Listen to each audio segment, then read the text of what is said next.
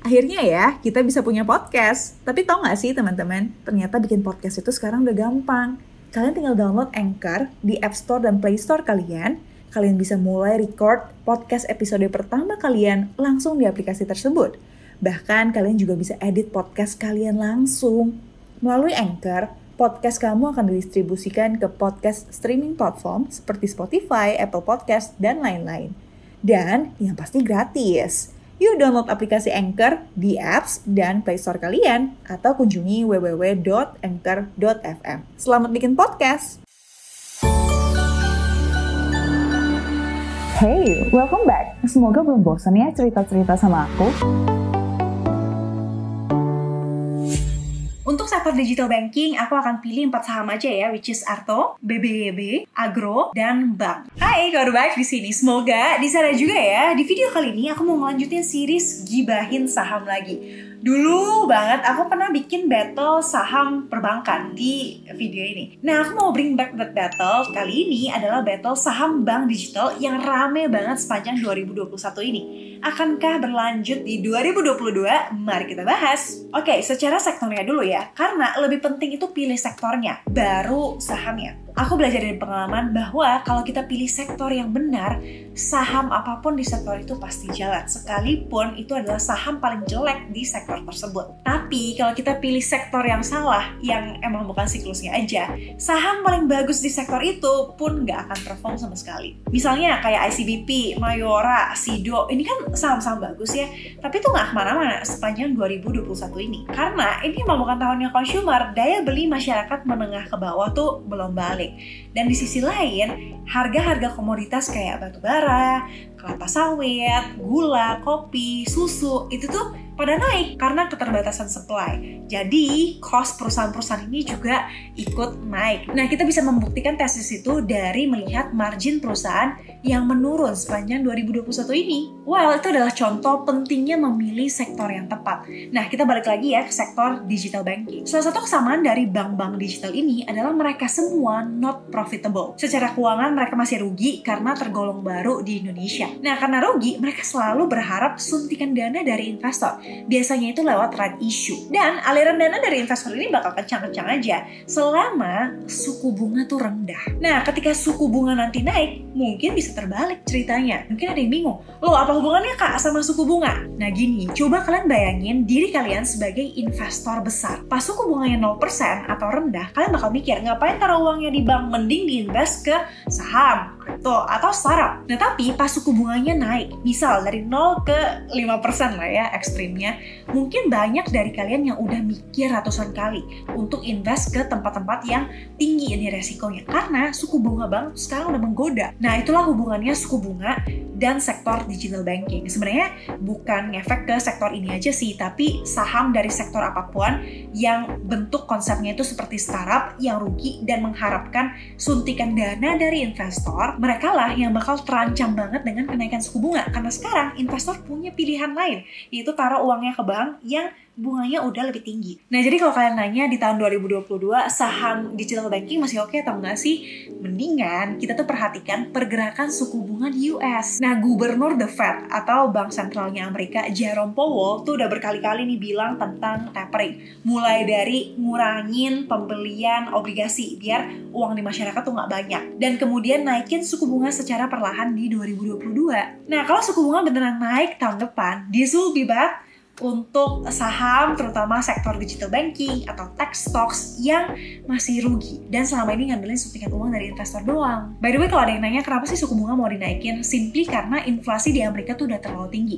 Kok bisa terlalu tinggi? Karena ekonominya recover setelah krisis. Nah tapi karena ada virus baru Omicron yang kita nggak tahu nih impactnya sebesar apa ya. Nah menurut data terakhir dari Financial Times selama satu bulan ini wave Omicron itu sepertinya cuma sepertiga dari wave Delta. Itu artinya mungkin aja ekonomi itu nggak akan terlalu terdampak dan suku bunga bisa aja naik tahun depan. Tidak ada yang tahu. Nah, jadi mari aja kita langsung bahas saham-sahamnya. Untuk sektor digital banking, aku akan pilih empat saham aja ya, which is Arto, BBYB, Agro, dan bank yang menurut aku relatif lebih big cap dibanding digital bank yang lain.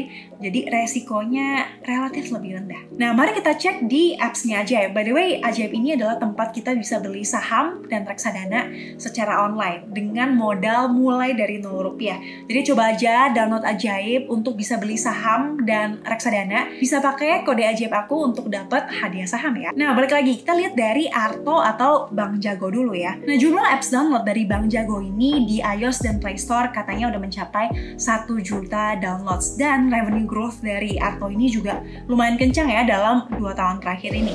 Akhirnya ya, kita bisa punya podcast. Tapi tau gak sih teman-teman, ternyata bikin podcast itu sekarang udah gampang. Kalian tinggal download Anchor di App Store dan Play Store kalian.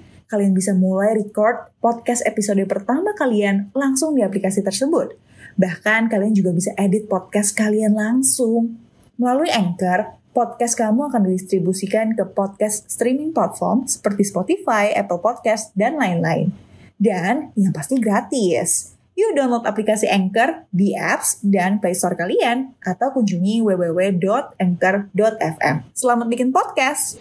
Nah, itu tadi dari top line atau sales atau revenue-nya. Nah, kalau dari bottom line atau earnings, profit keuntungannya itu dulu dia sempat rugi. Di tahun 2020 rugi parah mungkin karena baru awal-awal ya. Nah sekarang kalau kita lihat net profit marginnya eh, minusnya itu udah makin dikit. Artinya dia sudah semakin dekat dengan break even atau kemudian nanti bisa profit atau untung. Kalau sebuah bank digital bisa untung itu bagus banget sih karena ada data yang menunjukkan bahwa bank digital di Asia itu uh, lama banget untuk bisa untung. Nah kemudian kita juga lihat bahwa pemegang saham atau backingan utamanya itu cukup kuat. Pertama ada Bapak Jari Ang melalui PT Metamorphosis Ecosystem Indonesia atau MEI. Kemudian ada juga North Star Group milik Bapak Patrick Waluyo ya melalui Track Technology Limited yang masuk sekitar tahun 2019.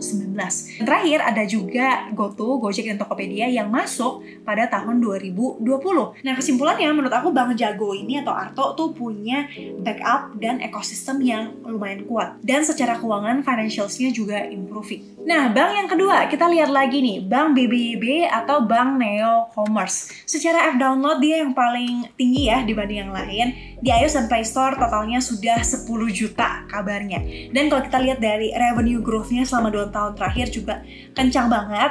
Nah tapi kalau kita lihat dari net profit margin-nya ya, atau tingkat keuntungannya. Di tahun 2020 dia tuh sempat untung.